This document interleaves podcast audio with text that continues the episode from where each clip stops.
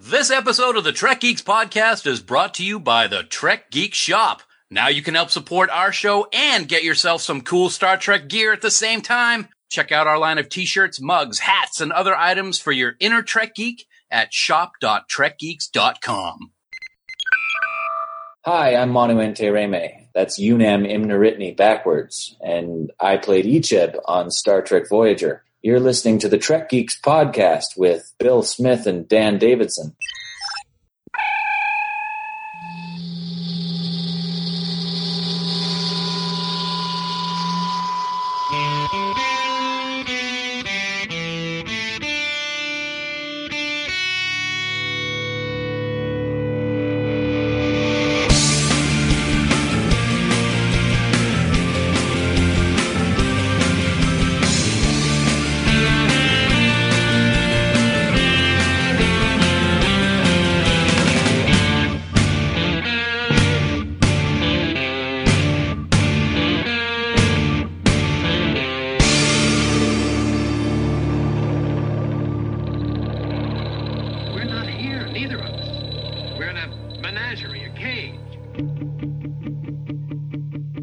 Biggest little show this side of the Alpha Quadrant. Welcome, one and all, to the Trek Geeks podcast and episode number 78.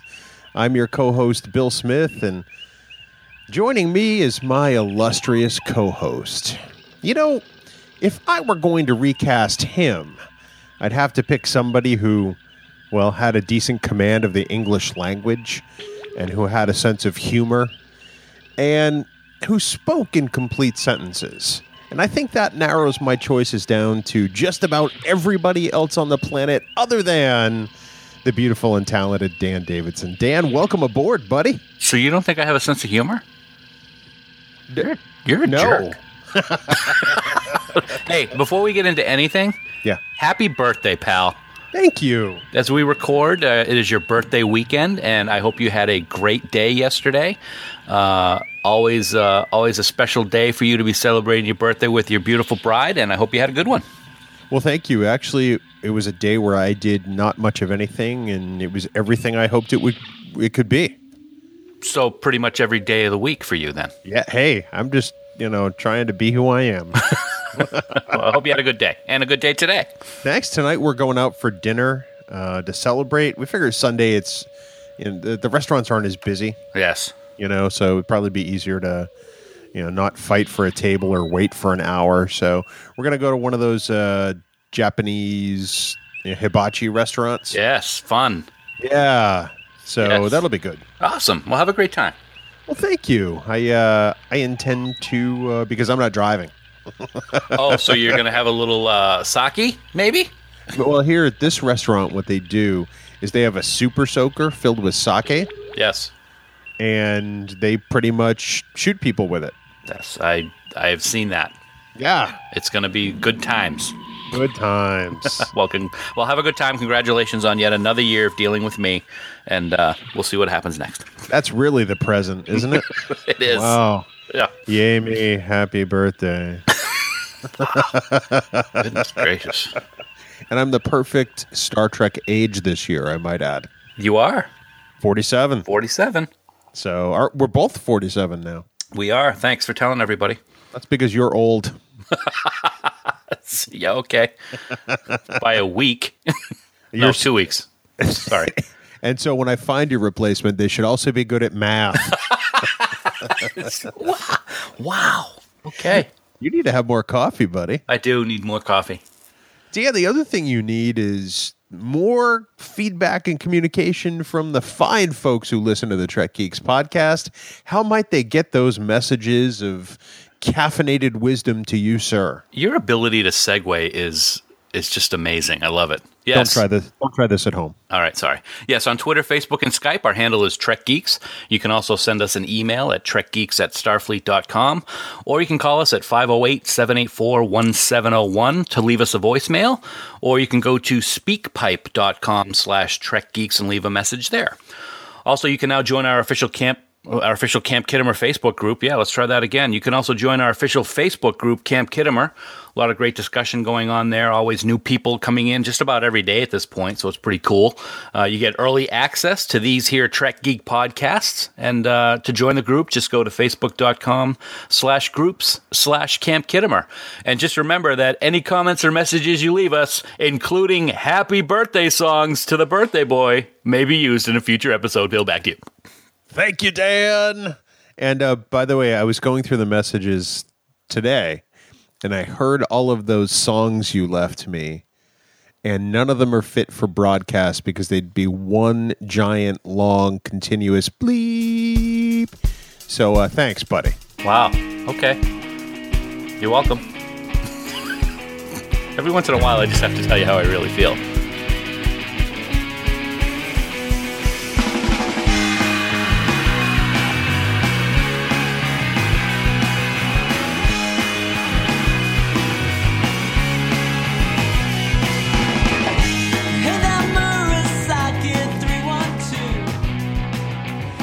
312. It's time for the news from our good friends at TrekNews.net. Spanning the quadrant. Wow. Looking for the greatest stories in Star Trek news. We hope you all stop by TrekNews.net. They are our first stop, and they should be yours, quite frankly. Don't you agree, Dan? I agree 100%, but I got to say, the first story we have today isn't what I would tag the greatest news, even though it's from the greatest news site for Trek News. It's reported incredibly well. It is. They do such a great job of taking something that isn't awesome and making it sound awesome. Would that be a good? Yeah. yeah, for all you animated series fans, you're finally going to get the animated series on Blu ray. How about that? Yeah. Uh, November 15th, uh, the entire series will be released on Blu ray, all 22 episodes. Uh, there's going to be some special audio commentary and some special text commentary as well, as well as some special features such as Drawn to the Final Frontier. Get it? See what they did there? The, thank you, Ed. Uh, the making of Star Trek: The Animated Series. Uh, there's going to be some storyboard ga- uh, galleries, uh, and also packaged with this set is going to be uh, 22 art cards designed by Juan Ortiz. So, big fans of the uh, animated series, get ready for November 15th because your day is coming. I do have to say I'm a big fan of Juan Ortiz and his artwork. Yes, he does great stuff. I think that's a fantastic add to that. Um, if they were going to put this on Blu-ray, I'm of the mindset that they should have fixed things like Nurse Chapel's one red sleeve. Yes.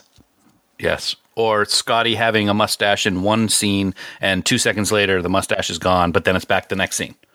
Yeah, I mean there are so many continuity errors in the animated series just visually. I'm not even talking about with regard to Star Trek canon. Right.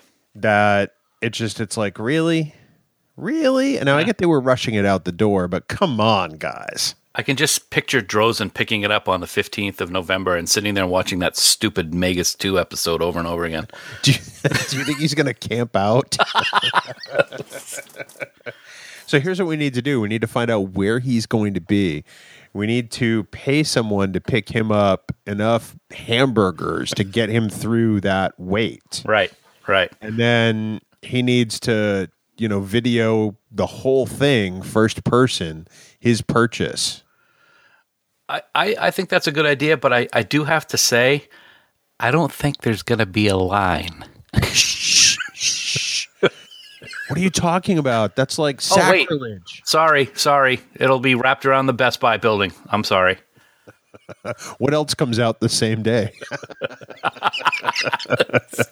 in all seriousness, fans of you know, I we did our review of the uh, of the animated series uh, several podcasts ago, and and it was much better the next time I saw it than I originally remembered. Uh, but still, Blu-ray, eh, okay. Yeah. I, well, you know, I figured that they had to release it standalone Blu-ray since they were putting it in the 50th anniversary box set mm-hmm. of, of the TOS years. Right. So, but I mean, I still wished we'd get Deep Space Nine and Voyager on Blu-ray before the animated series, and Right. I, I don't think we ever will. I don't either, and that's a shame. Big shame. and certainly certainly not the way that next generation was treated with you know remastering and some you know new special effects and cleaned up i, I don't think we'll ever see that All right. Thanks for ruining my day. yeah, you're welcome it's my birthday so too bad That's right. well then dan we don't have another news item but we did want to talk briefly about a special mention that you and i got this week on linkedin now you know, we don't want to be those guys who go, hey, hey, we got some great press, but the article itself is about so much more than just this podcast. Yeah, it is. It's a very it's a very great article. First of all, we want to thank Brian Donlin for for writing the article, and he posted it on LinkedIn. And, and basically, what this this article is all about is uh, he mentioned that uh, he was preparing for a marathon, so he decided to listen to some podcasts, and ours came up, so he decided to take a listen, and it happened to be our Trek 50 episode, which we are both extremely proud of. And the listening to the episode really got him thinking about his first Trek and how Trek allows people to connect and and and form relationships. It was a very very uh, humbling article, I thought, and I was thrilled to be that we were both mentioned in it, and it really it really did cover a topic that is very um, that means a lot to both of us. I think. I think so. I I- think that the paragraph that resonated the most with me, and you know, I hate it when people read things from stories on podcasts, but I'm about to do that. Um, and it's a short paragraph, so bear with me. But it, it talks directly about the content of the Trek 50 episode, and it it begins. The podcast was not filled with people who needed a life. Rather, it was replete with people who embraced life because of Star Trek.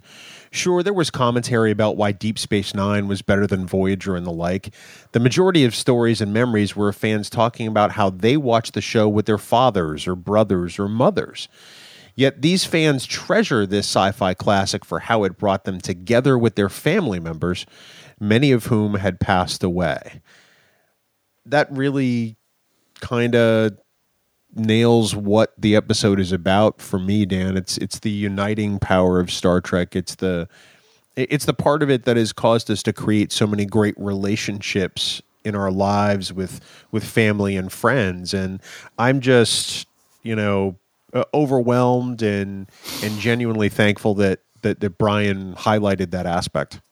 Couldn't said it better myself, sir. That was uh, very well said. And you're right. Um, the relationships that form when we were young uh, with family members like your brother and, and my brother, um, and how those relationships uh, continue to grow, and then new relationships have formed. As as I saw firsthand a couple years ago at my first Vegas convention with all the new friends, and it is because of Star Trek. So, uh, uh, very very uh, honored and and as said humbled uh, for Brian to uh, uh, mention us in this article, uh, and uh, can't thank him enough. No, without a doubt. If you haven't read the article, it's on our Facebook page. It's uh, facebook.com slash Trek Geeks. I think it's also in Camp Khitomer, and if not, it will be by the time you hear this. so you can join Camp Khitomer and see it there. But uh, we truly can't thank Brian Donlin enough for his thoughtful essay on on Star Trek and about fandom.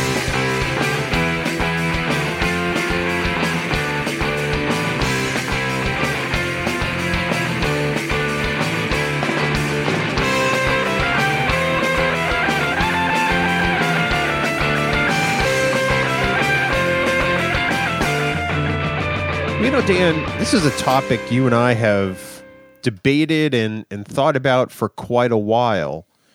And we had no idea we were going to make a full episode. Uh, uh, episode? How's that recast coming? Yeah, it's going great. we had no idea we were going to make a full episode out of this until we were putting together our Ask Us Anything. That is correct. Jason from North Carolina actually sent us a question when we were asking for topics to talk about in the Ask Us Anything episode. And he asked who we would recast in a series and why, or how we would recast a series, I guess is the best way to put it. Um, and we talked about it as we were going through the episode outline and I said, "Man, this would this could be a whole episode in itself because there could be a lot to talk about." So uh, we felt it warranted a dedicated episode. So here we are. There's so many possibilities. I mean, it's just amazing what we could do with any series. It really is, and and honestly, you know, we, you and I weren't weren't on the same page initially with regard to which episode to do 1st Mm-hmm. To the point where you did one cast, and we said, "All right, let's just go with it." And I found it was going to be, for me personally, the toughest one to do because I love this series so much. I thought that's what made the challenge uh, all that much greater, and why I wanted to do this series first is because it is our favorite series, and it is a challenge. And I'll, I got to tell you, it was a challenge for a couple of the characters. I was really going back and forth, and I'm sure we're going to get into it. Um, tough ones that we had. But uh, why not start with the best? So we decided to do Deep Space Nine. I had to I had to twist your arm a little bit. I think. We decided. Uh, no, no, no. I, I had to twist your arm, and finally, the executive producer in me came out, and I just kind of had to put my foot down. there we are. We have it on, well, not on tape, but we have it recorded that you have admitted you're the executive producer. Uh, well, you didn't let me finish. Congratulations, the executive, the executive producer in me preparing for Star Trek Discovery's podcast came out in me. I kind of overstepped my boundary a little, and I kind of time jumped a little bit. So that's what I meant. You- are you sure you're not a politician? That was pretty good, wasn't it? That was that was uh, that was a presidential style pivot. That We're was gonna great. make podcasting great again. that was a John Kerry esque pivot. That was beautiful. Thank you. I appreciate that. So yes, we are going to recast Deep Space Nine. So I'm not quite sure how you approached gathering your cast, but let me tell you how I kind of approached mine, and we'll see if the the methodologies, you know, kind of coincide. Okay.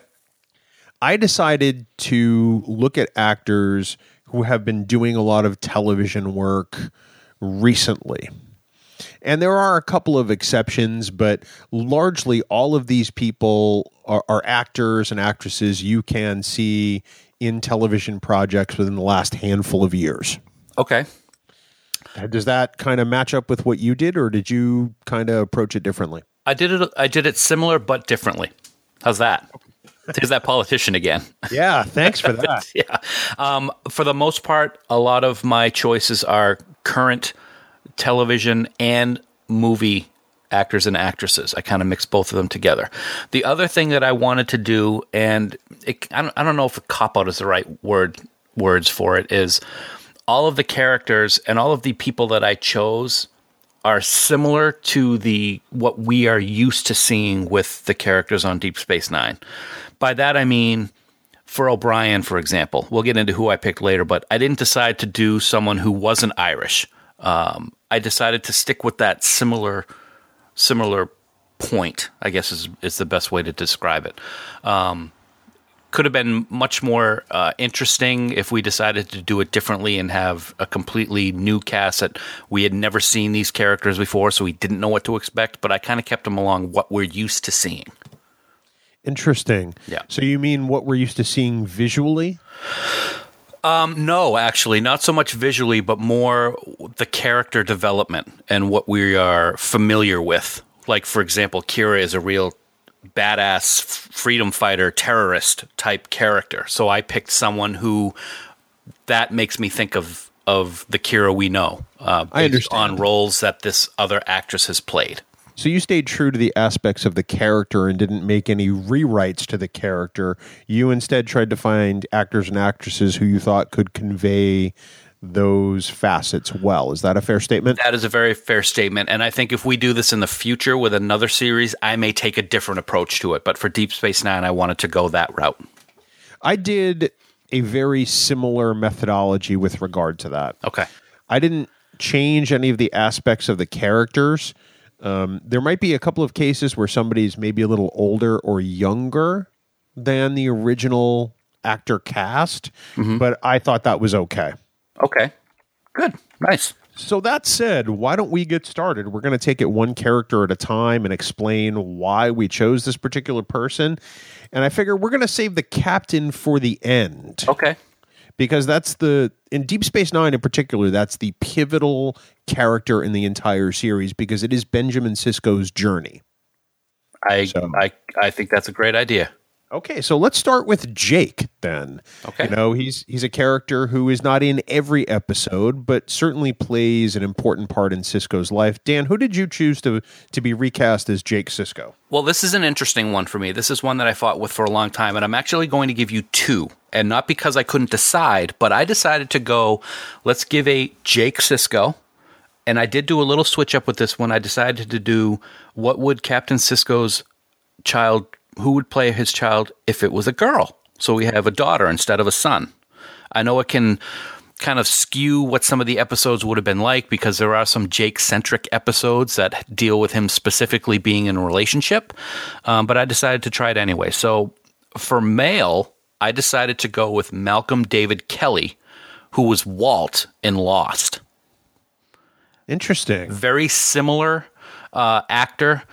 Um, you see him grow up on screen pretty much when he's in Lost, and I think that he's he fits the Jake role very well from what we see uh, him in Lost. Now, I will be completely honest; I don't think I've seen him in anything else but Lost, so that might kind of closet my choice.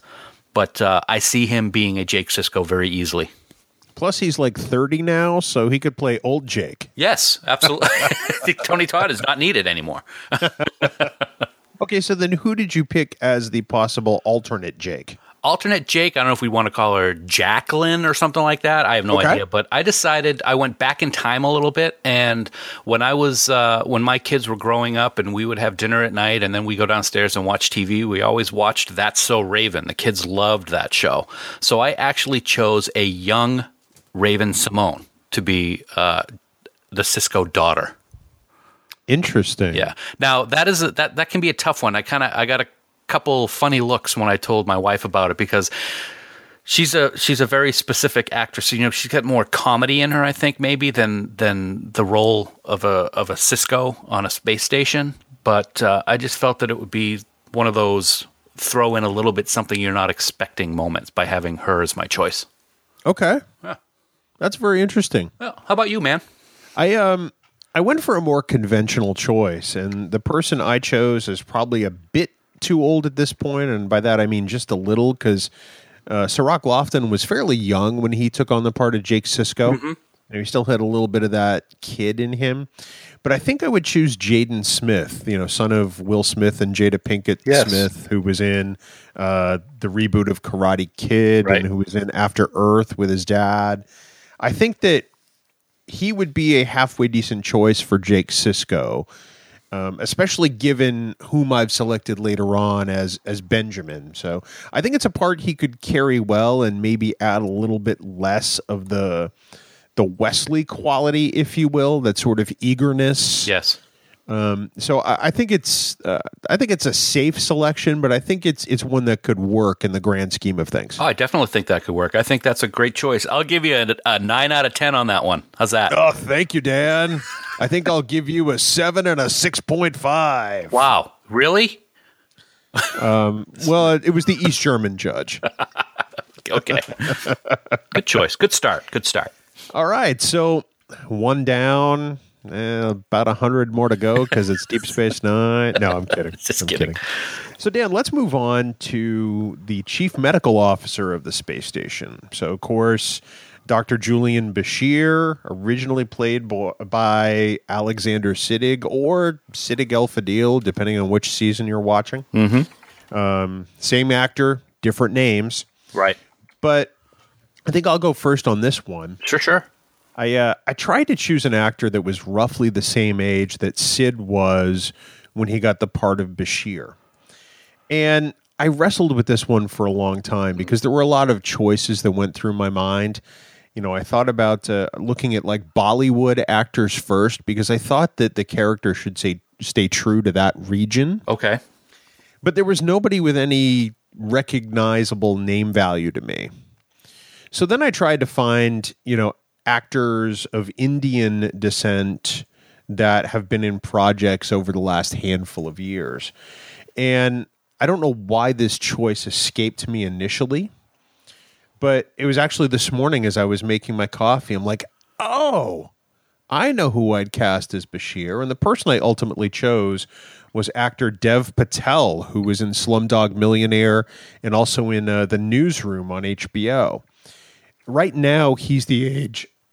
excuse me. He's the age that is pretty close to what Sid was when he got the part, and I think it's something he could work some real magic with because he's a great actor. Okay. Excellent.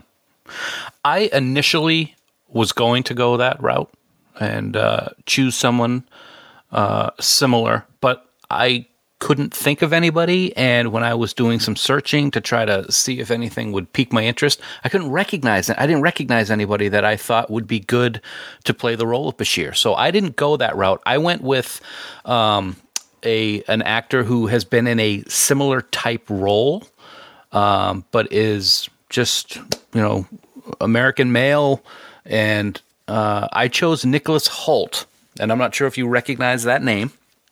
But I don't pla- initially. He played Beast in the X Men uh, First Class movies, the the ones that take place in like the '60s. Interesting. Um, he's a great uh, he, he's a great character actor, I think, in, in what I've seen. And and as the Beast, he's he's a doctor and he's nervous and confident at the same time, and he wants to hide his mutation, which is similar to Bashir wanting to hide his genetic engineering. So I thought it was a good fit. Uh, he's young. He's about the age uh, of Bashir in, in Deep Space Nine. So that was that was my choice. Kind of a doctor in the X Men movies, but Yeah. chief medical officer for Deep Space Nine. Interesting. Yeah. You know, I had a I had a tough choice with that one It because was I, hard. at first I thought of like Kal Penn, and I'm like, well, I don't think that he kind of fits the Bashir role. I mean, he's done drama. He's doing drama right now on Designated Survivor. Um, and then I also thought of an actor like James Callis, who was on Battlestar Galactica as Baltar, Okay. Yep. but he didn't look like Bashir to me, although he certainly could play it incredibly well. So that's kind of how I wound up with Dev Patel. But uh, your choice is interesting to me. Well, thank That's- you. That's a good one. I like it. I actually, it's funny that you say that. He does kind of remind me of Bashir a little bit. Which one? The guy who played Baltar. yeah, doesn't he? Yeah, he does. Especially in his vocal quality. Yeah, absolutely. So yeah, another good choice for for, for you, man. That's good. Well, thank you so much. Knocking it out of the park today. what was that? That was a very poor bat hitting a ball. That was terrible. That was terrible. no, that wasn't good either. Moving on. All right, how about we stop with the sound effects? Poor, uh, poor Brian on his run training for his marathon. sorry, He's probably Brian. going deaf right now. Dropping down like flies now, aren't we? I know, like a rock. So, Dan, let's move on to a character that joined Deep Space Nine later on, but still was a series regular. And of course, I'm talking about Worf. Okay. Now, as we all know, Michael Dorn came over from Next Gen after really not wanting to wear the makeup again and said, ah, the heck with it. I'll sign on for four more years of this. um, so, Worf, obviously, a very pivotal character from the time they introduced him through the Dominion War. And if Michael Dorn's not going to play him, who is, sir? Well, this choice might be one that a lot of people choose, and I was not going to choose this actor, but decided, you know what? I see him in the role perfectly. I think he'd be great. We saw him recently, of course, in Star Trek Beyond, and that would be Idris Elba. Uh, I think he would be a good Worf. He's got a very Klingon quality to him. And I, I, I honestly love his voice. I think his voice is just really powerful, uh, and uh, I think he would play a great Klingon. And he might be the popular choice right now because he's he's like the guy that everybody wants in their movies. But that would be my choice. I'd like to see what he looks like in that Klingon makeup. Interesting. Yeah, I don't think we'd ever get him. oh no, I, I, no, not unless you want to pay him like twenty million dollars an episode.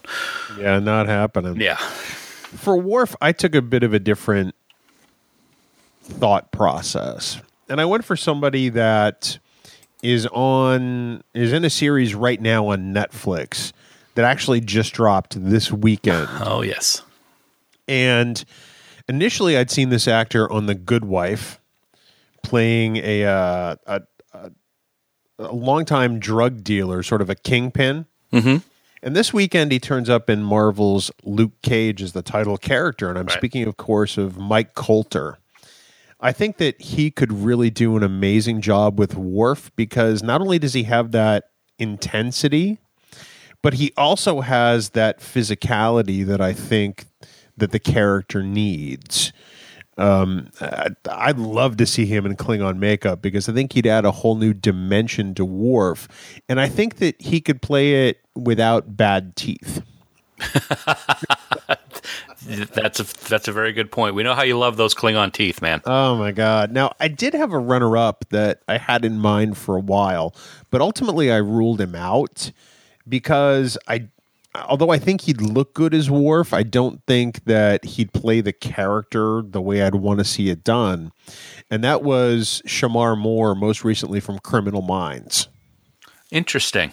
because he's a he's a big guy. He's a very physical guy. He's certainly a talented actor, but I just don't know if he'd square up with Worf the way I think that Mike Colter would. Right. For a runner up for me, this and this was a very low runner up. I just didn't think it would work other than the voice. Um, I always have enjoyed movies with Michael Duncan Clark. Uh, but he's just not a he, he's too big to be Worf, I think. I mean, he's just he's such a big, strong guy and um, I don't I didn't think that that would work, so that didn't stay on my list too long, but the voice is something that I uh, that resonates with me, get it? Um, for the character of Worf.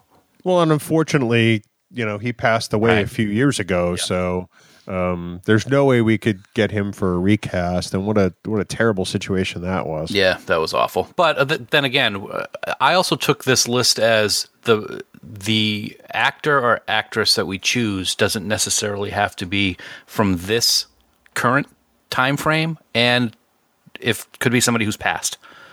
See, I did because the idea is to recast the series for today. Today, okay, gotcha.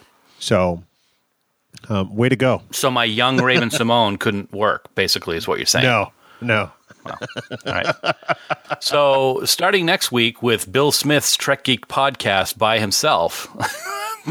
That sounds like a show I would listen to all day long. wow. Oh, wow. Thank you. I'm so excited. Sorry, Thank that's you for not your birthday present. That's never happening. Oh. Oh. well, Dan, pressing on. Yes. We have a character that when the series was first announced, I, I didn't know that I was fully on board with.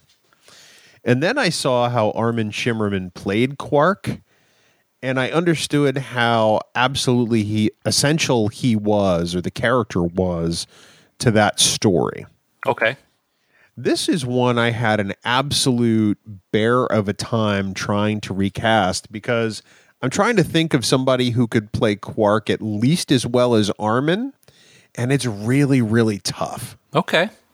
So I, I'm gonna I'll give my pick first, Yes. but did you have as difficult a time Nope. trying to cast? Really? Nope. I, I, I thought it when I, I was going through the list. I will say that I went, I, I created my list of characters of the ones that we were choosing, and I forgot to include Quark, to be honest, and I really feel bad about that. But when I realized that I didn't have Quark on my list and I added it, I had the name in like 10 seconds. Wow. Yeah.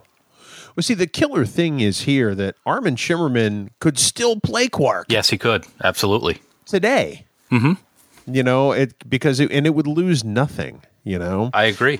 I, and I almost put that as an answer, but I figured that would be a cop out because the idea is to recast. True. Well, I'm glad you didn't do it then. Well, thank you. I chose an actor that I think has gotten better as his career as an actor has gone on. And although I'm not a huge fan of this particular actor, I think that with the right direction, he actually could do something really interesting with this character. And so I chose Christian Slater from Mr. Robot. Really? Yeah Interesting. because I, think that he could add a dimension to that character that would be a really different take on it. And of course, it would eh, obviously in, in many things, Christian Slater seems like he's just Christian Slater. Yeah. True. But I think in Mr. Robot, he's been really, really great. And I- that's really what made me kind of consider him for a part like this because it's more character driven. It's, you know, there's the makeup quality. He's got the potential to create something unlike anything he's ever done before. And I think that that's a challenge he could rise to. okay. And he's been in Star Trek before. He has. Yes. That And he helps when your mom does casting or aunt or whatever she was. Yeah. Interesting pick. That's very interesting. I would never have thought of him in a million years. Me either, almost. Almost. It was that 999,000th year that you got to you. That's right. Okay. Yeah. Well, like I said, mine was mine was quick. I, I I knew it as soon as I typed the word quark on my on my computer, and I picked Steve Buscemi. Really? Yep, and for a couple of reasons. First of all, just the look of him, I think, is perfect for Ferengi, and I don't know if that's a good thing or a bad thing, um, but I think he could fit the the character or the or being a Ferengi perfectly. Second is he's got some goofy characteristics about him that I've always liked as an actor, but at the same time he's got some really strong and and kind of scary uh, roles that he's played that have showed him to be a very strong character, like in the Empire. I think that's what it's called. Is it Empire? Uh, no, it's um, Boardwalk Empire. Boardwalk Empire. Thank you. Um, and I think him playing Quark to have those quirky complaining, it's always, I'm always, you know, being picked on, plus his strong love of Ferengi society. I think that he would be able to play that role with those two different aspects of his character very, very well. Um, so I picked him, and you wouldn't have to put uh, fake teeth in his mouth to be a Ferengi.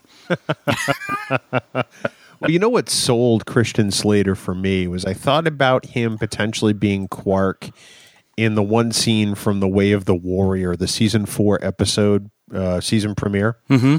where Quark and Garak are talking about the insidiousness of the fe- Federation and comparing it to root beer. Yep. And I thought that if that were the scene I was going to use as as my benchmark, I thought that Slater would do really well in that scene, and that's what got me to thinking. All right. I can see that. Yeah, and I can see the same thing with Buscemi though too. I just think he would just be, oh my gosh, we, I would love to see him in Klingon makeup someday. Klingon or Ferengi. Uh, I'm sorry, Ferengi, yeah, Ferengi makeup. Or Klingon. Klingon would be kind of funny too. He'd be but the yeah, most neurotic Klingon of all time. Absolutely. yep. well, Dan, we're uh, we're about almost through half the cast. Right. How, how, how you feeling about your picks so far? I'm feeling really good about my picks. Uh, of course, can't have young Raven-Symoné because of your dumb rules, but other than that, I'm feeling really good. My dumb rules. Yeah, of course. When you recast a series, you want to go back in time. Hey, it is Star Trek, right? uh, don't get me Slingshot started. effect, orb of time. We got all kinds of ways, Pally. All kind. Pally. Thank you, Vic, Vic Fontaine. so, Dan, moving on. This is one of the other characters I had an unbelievably hard time with.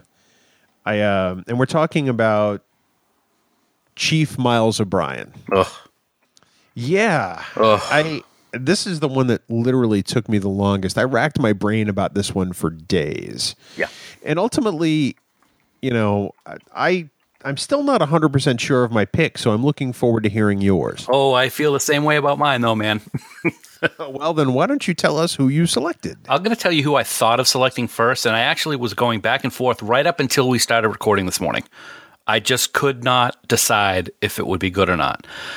It was it was very difficult. Um, this is one of those ones I was going to go outside the box and not choose someone who is Irish.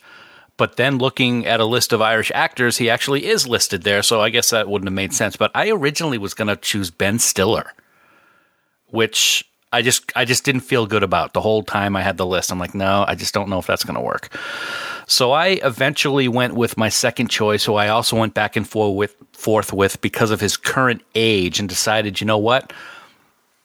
Sorry to break your rules again, but I'm going to go with a younger version of this guy, and that would be Liam Cunningham. And for those who may not be familiar with that name, he plays Davos in Game of Thrones. Interesting. Yeah, he's got a he's a very strong-willed character. Um, he's a right-hand man type of guy, at least in Game of Thrones.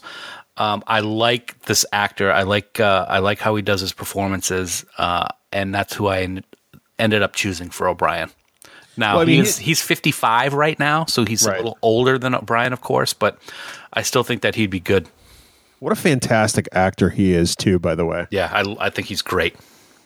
I um I, I think that's a good pick, even if you're going to time travel. Um, and I think it's okay if O'Brien's a little older. True. You know, because yes, he's married to Keiko and they're just starting a family, but you know, this is the future. That's you true. The other thing before we get into your pick that I thought that would that made it difficult as to whether this would be a good choice for O'Brien is we got to let's face it, O'Brien is like the punching bag of Deep Space 9. He's always getting into trouble, he's getting tortured, he's getting captured, and I didn't know if this actor fit that role, but I think that's because I was looking at him from a Davos perspective in Game of Thrones. Um, so I decided, you know what, I don't want to look at him specifically as that character that I'm familiar with, but as the actor itself. So that's why I decided to go with him. Okay. Yes. Thank you for clarifying, Dan. I, anything I can do to help. Well, that we know that's not true. Who'd you pick, man? Well, it's funny you say that. I didn't pick the same actor as you, but I actually tried to pick somebody from Ireland. Mm-hmm. So I. This is one I went back and forth on for a while because you want somebody who can sort of play that long suffering character, you know, like the Chief O'Brien we know. right. But I wanted somebody who could add maybe a different element to the character. And so, if you watched Marvel's Agents of S.H.I.E.L.D. this week, you saw them introduce a new director, or if you saw the Fox series Terra Nova, you've seen this guy, or perhaps um, the, the ABC short lived version of Life on Mars. And I'm talking about actor Jason O'Mara. He, um, he doesn't often sound Irish because he plays a lot of Americanized roles. He too actually was in The Good Wife at one point, sounding Irish. So I know that you know he really is from Ireland. but um, you know he's probably closer to our age, which I think is good. He's you know certainly a character that could play Chief O'Brien, perhaps have a little bit more of an action element because he's a fairly tall guy. But you know, I, I'm still, like I said, I'm still not 100% sold on this pick, but if I were starting my search, I probably would start with him. And if he wound up in the role, I think I'd be okay with it. Okay. I'm not sure if my dog Aria agrees with you because she's barking her head off right now, and I apologize about that. But uh, no, that's, that's an interesting choice. She is a discerning fan of Star Trek, let's just be honest. Don't ever walk by my house, folks, if you're ever in Maine, because my dog's going to do that. So just sorry. But no, that's a very interesting, very, Aside very from the fact that you live there. Yeah, don't walk by. Wow. Okay. That's a very interesting choice. That's another one that I would never have picked in, in a million years. And he's not 100 years old. okay. Wow. So, Dan, we have four characters left. We're past the halfway point, and we're kind of getting into the, you know, some of the the more interesting selections and characters yeah. now. Yeah, we're getting into the, the meat and potatoes of the cast, I guess you could say. Yeah. Uh-huh. So let's um when when coming up with this list, we made a conscious decision to go with the the series regulars in the first six seasons. So we would recast Jadzia, but not Ezri. Right. So now we're going to take a look at Lieutenant Dax, the science officer, of Deep Space Nine, played so amazingly by Terry Farrell for mm-hmm. six years. One of you know my favorite Star Trek characters of all time, and perhaps my favorite DS9 character. So I thought about this one for a long time too. I'll go first with this one. Yes, So I'll give you- absolutely. Yep. I'll give you my pick. I I thought about a couple of people and I did not settle on this person, but my first thought was um, the woman on the blacklist, Megan Boone. Oh, nice. Yep. I thought that she would have been a good pick. And then I sat back and I thought about it. It's like, well, Dax has this really acerbic wit. And there's sarcasm that comes from Dax. And on top of all that drama and seriousness, Dax has this variety of layers. And so ultimately, I chose somebody that I know is really good with lighter moments in mm-hmm. addition to some more serious ones. And I settled on Cobie Smulders from How I Met Your Mother. And she also played Agent Maria Hill in the Avengers movie. Oh, okay. I was going to say I'm not sure who that was, but as soon as you said Avengers movie, that's a very interesting choice. I think that she could play Dax amazingly well. You know, I think that she's got, you know, as an actor, many of those qualities that Terry has. And I think it would be a great updating of that role. But that's just me. Huh, that's interesting. Well, uh, again, this this one for me, this was the most difficult choice for me.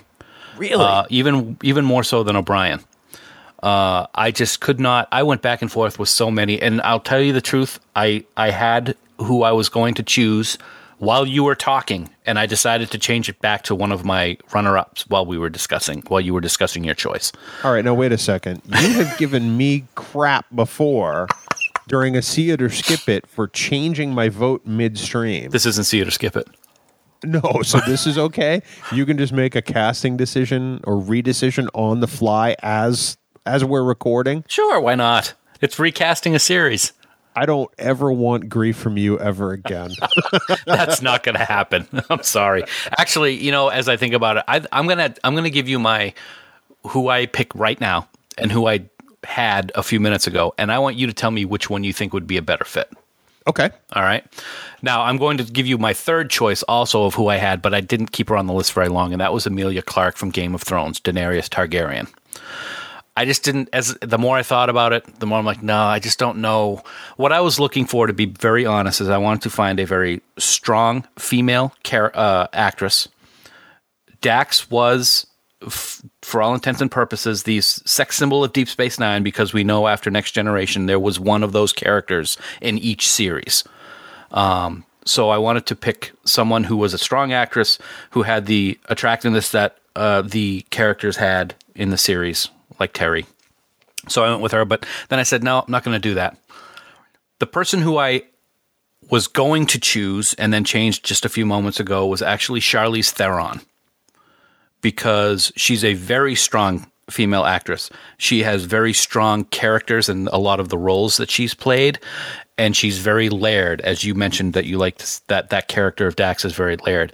But I didn't see the sarcasm, wit, humor aspect of that actress in this role, so I changed it last minute, and it's very difficult. I, I really don't have a strong pick for this because this one has flaws in it too. I think so. I'd like to see what you what you think. I actually would choose Emily Bett Rickards to play Jadzia, and she is the actress who plays Felicity Smoak on Arrow. I think that is a fantastic pick, and I'm glad you changed it. Oh, good. All right. She's hysterical in Arrow. I love her humor. I love her sarcasm.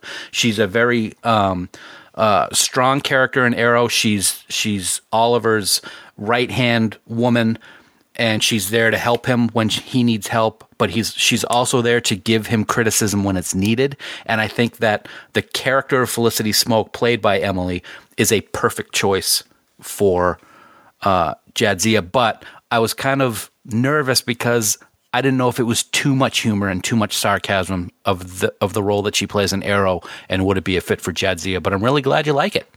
I think that's your best pick yet. Honestly. Really, Yeah, That's excellent. that's a that's a fantastic pick. I'm almost jealous of it. That is, she is my favorite character on that show by far. She is hysterical in that show. Oh, without a doubt. Yeah, love her. She's great. Wow, Dan coming in with a solid number four pick. Wow. So so you're gonna give me crap for changing it still? Yeah, Okay. because you should have been this smart to begin with. Wow. Okay. Although I, I, you know, if I have to put those two picks head to head, whether it's you know Emily or or uh, Cobie, I think either one could do really well in that part. Yeah, I yeah, I agree. Yep. Awesome. This is, this So is going to be a great show, man. I mean, the TV show because we're going to call all these people and we're going to recast the series. We're going to do it. Totally. Maybe we'll uh, start a, a Kickstarter and do a fan film. Uh, Hey, it's Oh. better than being a low end podcaster, I guess. So, Too soon? what are you going to Too do? soon? Yeah. we'll start. To, we'll build our own studio, Coconut Studios. Oh, wow. That- but then we're going to change the name every six weeks. So, Yeah, yeah. All right.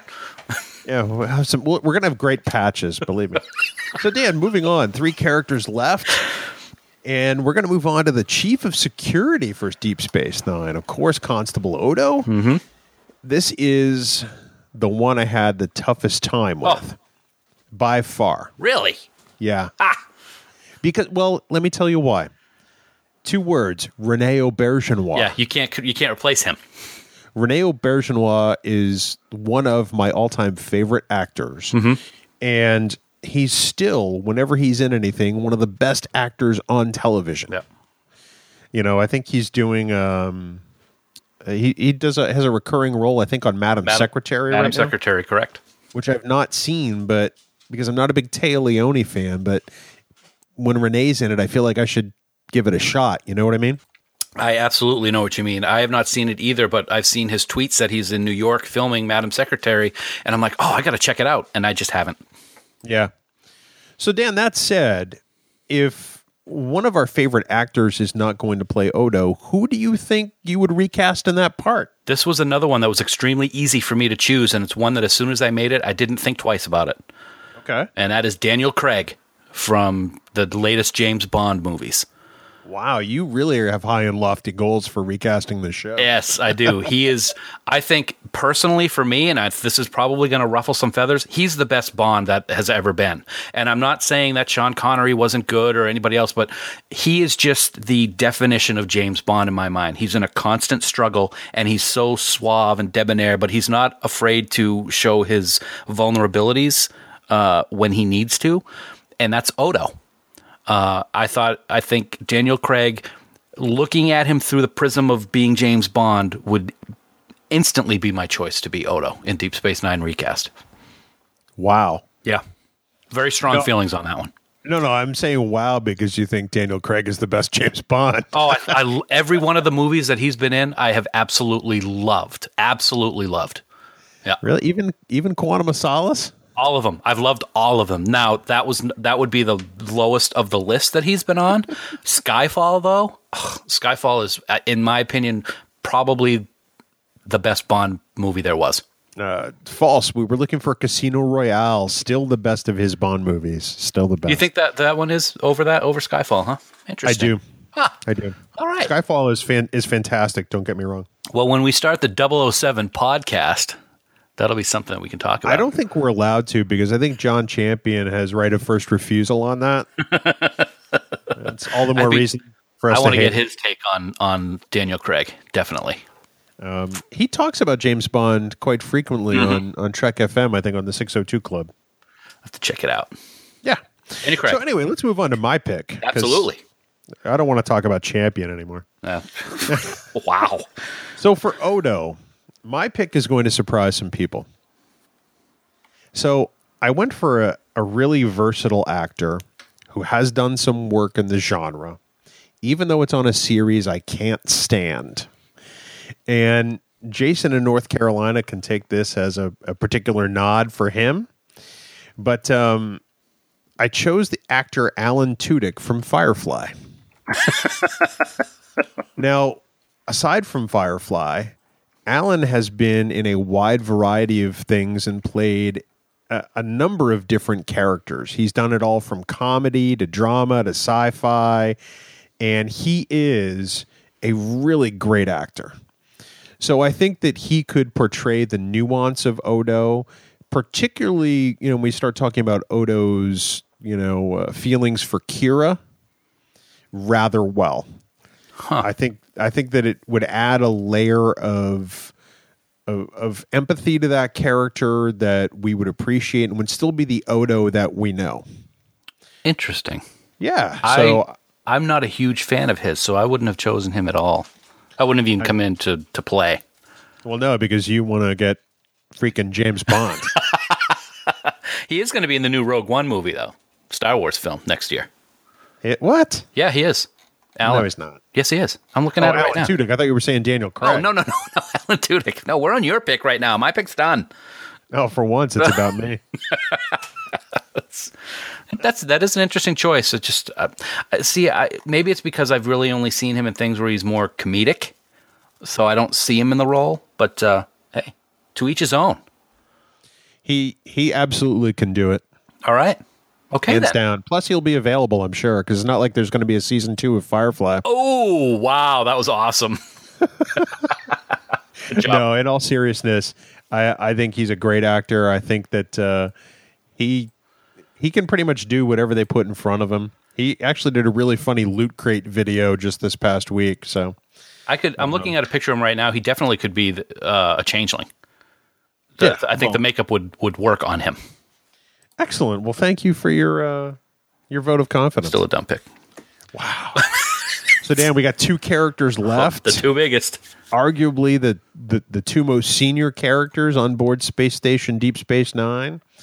And let's go right into it with the first officer, Major or Colonel Kira Nerys, depending on what season you're looking at in the first six. Um, played by one of our favorite people on the planet and former Trek Geeks guest, Nana Visitor. Yes. So I will. I'll take this one first. if you Absolutely. want. I um. I tried to find somebody who I thought could convey that same feeling that we get with Kira as somebody who was part of a a, a race that was enslaved and then you know was part of a resistance and then fought to keep the the Cardassians off of Bajor. And I figured that had to be a really strong actress, somebody with a you know with a with a, a consistent ability to play really good drama. Mm-hmm. And I I had one pick on this from the get go, and I didn't change my mind. I actually changed my mind at all of the other positions except this one at one point or another. Even Captain Sisko? Yeah, Wow. Okay. yeah. So the only person I have ever had in mind to recast as Kira is Paget Brewster from Criminal Minds. She's coming back to the series this season after a couple of seasons away. She was also in the Showtime series Huff with uh, Anton Yelchin. Okay. Uh, but you know, she plays. She actually her character on Criminal Minds was one of my favorite during the run of the series, and I'm glad they're bringing her back. But more than capable, she certainly can play the lighter moments because she's done enough lighter stuff. But when I think of somebody who could play a former terrorist who is now, you know, one of the the leaders of of her people, I think that she absolutely could play Kira. That's a pretty good choice. I didn't think of that one at all. Thank you. Uh, Like you, this was one that uh, I put. I chose. I made my choice, and I didn't think twice about it. And this this would be my choice. I I did have a couple that I put in, and I didn't change at all, like Daniel Craig uh, or Steve or Steve Buscemi. But um, I felt that this actress needed to be a very strong actress, a very good, strong female roles in, in films or TV shows that she's been in. She needed to be tough. She needed to be passionate. And the good thing about Deep Space Nine is that if this person is cast, she won't have to die like she does in every single other movie or show that she's been in.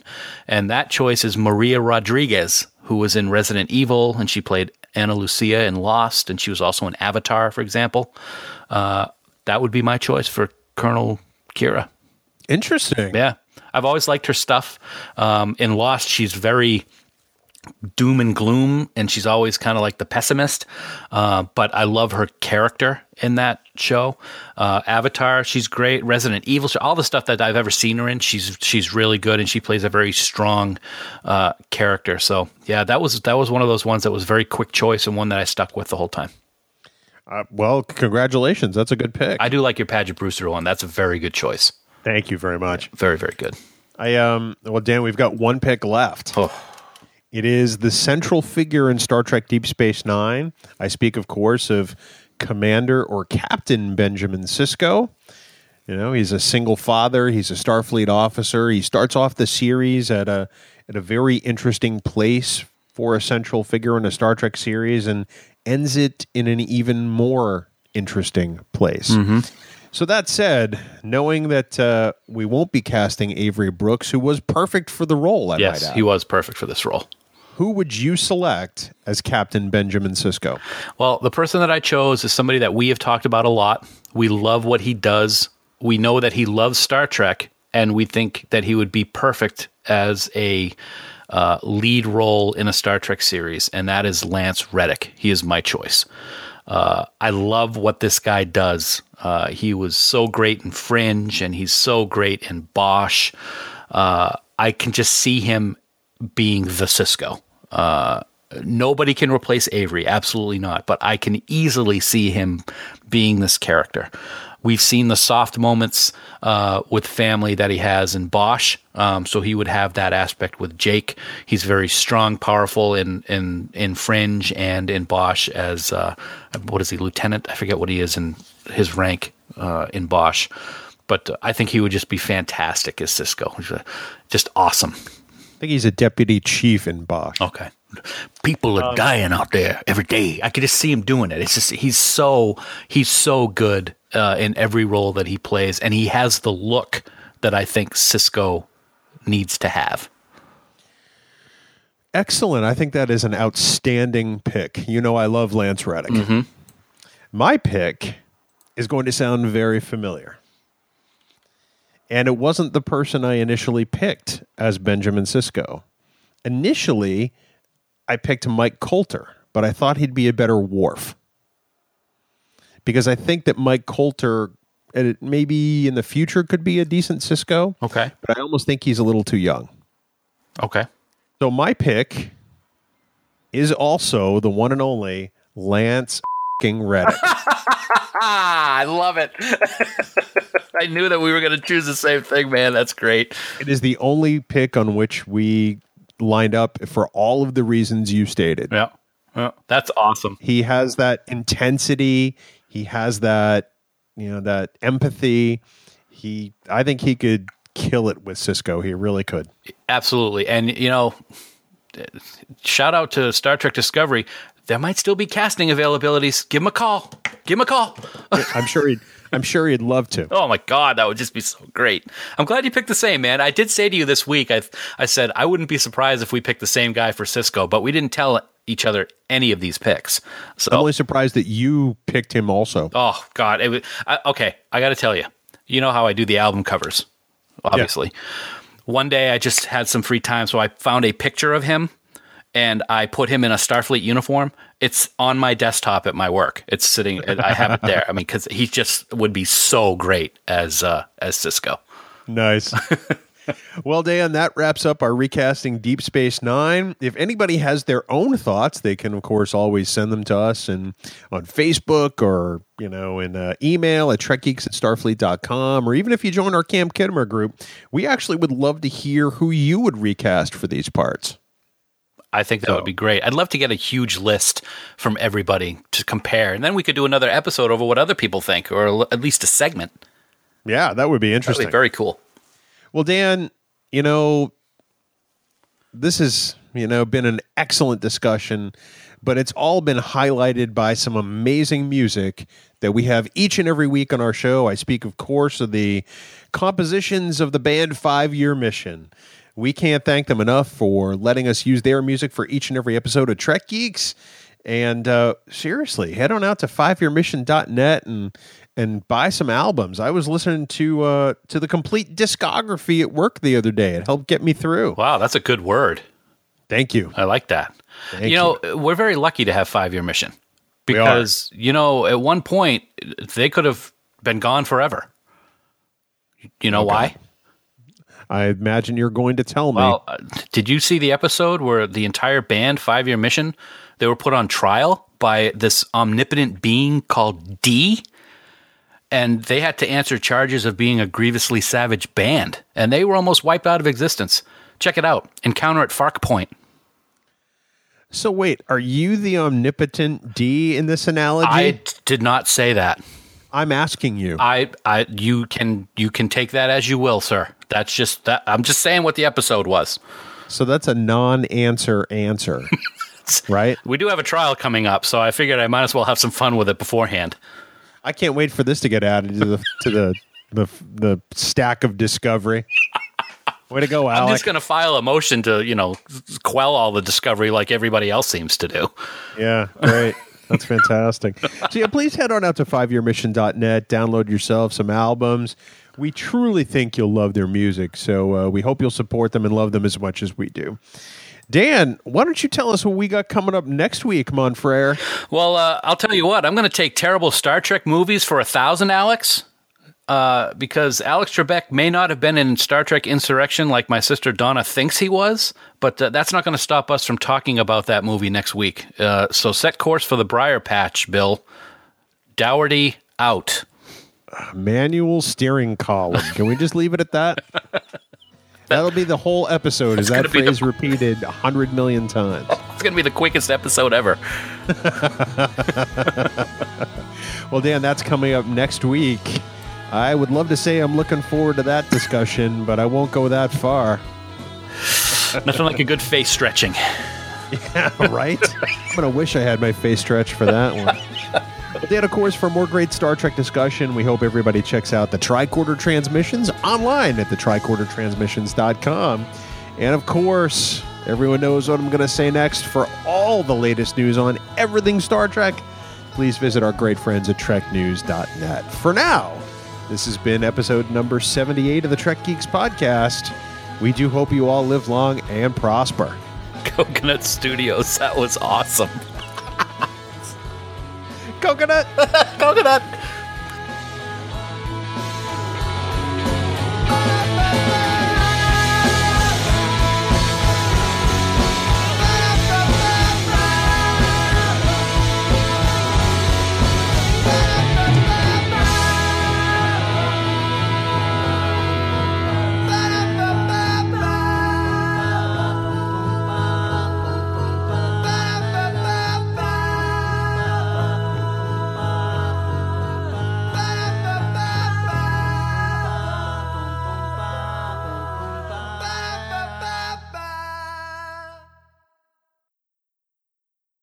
Your face is good now. Wow. That's not very nice. I don't know why you have to be like that. You're not very nice. Do I sound okay? All right, why is that happening? Because your face? No, no, no, no, no. I'm still getting I'm getting I'm getting you on my speaker and in my headset. Turn down your speaker. So now I can't hear you. Can you hear me now? Hold on. Talk to me. Can you hear me now? Yeah, but I hear them both still. Turn down your speaker. I know that's what I'm doing, and it's turning down my headset as well.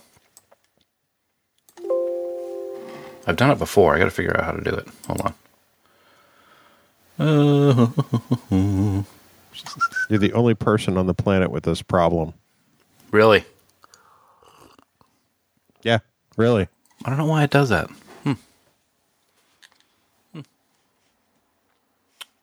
I'm not going to worry about it too much. I don't think. Speakers. So the only time it'll be a problem is because is if there's bleed through from your speaker to your Oh, microphone. Yeah, I gotta figure this out. Isn't there a physical volume on the front of the speaker? No, Really? right? There is not. That's stupid. You're stupid. Oh, Judy. shut your face.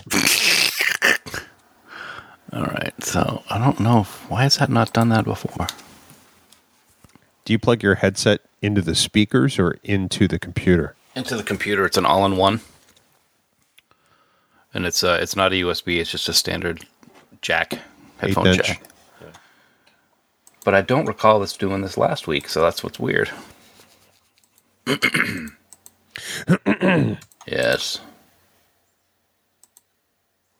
And when I do that, I just muted, but now you're muted. I am. Well, I just turned it back on, so I, Oh. I can hear you again. Let me, oh, actually, hold on. I know. Hold on a second. All right. Yeah, now you're going to be through the speakers, so go ahead and talk to me. How about now? All right. Now I'm going to replug in my headset. How about now?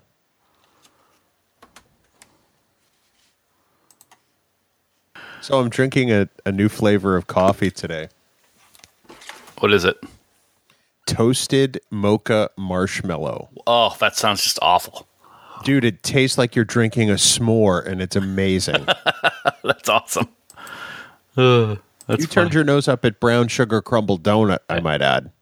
No, I don't think I ever did because I love brown sugar. So I don't know if that's accurate. I don't think You that's were like, correct. "Ugh, I'm not listening to that. No, I don't I'm not drinking that. No, that's wrong. I'm like, gonna have to call. You, I'm gonna have to call you out on that one. I don't believe that one. Making all kinds of fake vomit noises. Yeah, now I know you're making no sense at all. I think at one point, you know, you were just dry heaving. All right, I don't know what we are going to do here. Is